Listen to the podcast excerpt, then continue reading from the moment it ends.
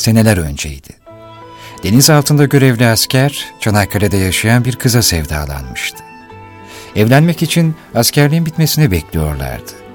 Asker Çanakkale Boğazı'ndan geçecekleri zaman yavuklusunu arıyor ve tahmini geçiş saatini bildiriyordu. Seyir genellikle gece oluyordu.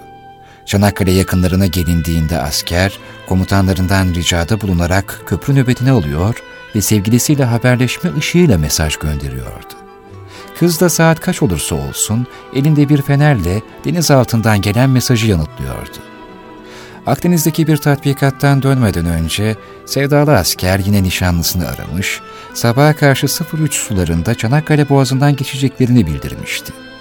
Kız elinde feneriyle sahile çıktı. O sırada denizaltı konvoyunun ikinci gemisindeki komutana güverte subayından bir mesaj geldi. Komutanım, sahilden ışıklı mesaj gönderiyorlar. Ne yapalım?''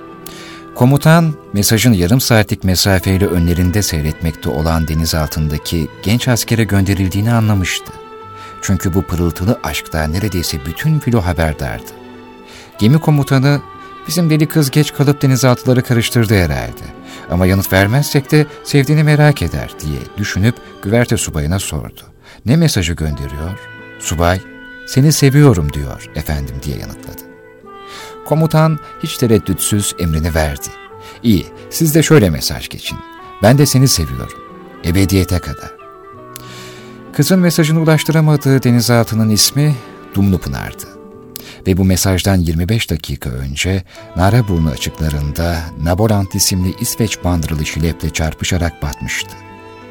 Şehit olan 81 denizcinin arasında kızın sevdalısı olan asker de vardı. Kız bu acıya dayanamadı. Çanakkale'liler bazı geceler sahilde sahipsiz bir fener ışığının bir aşağı bir yukarı gezindiğini söylerler.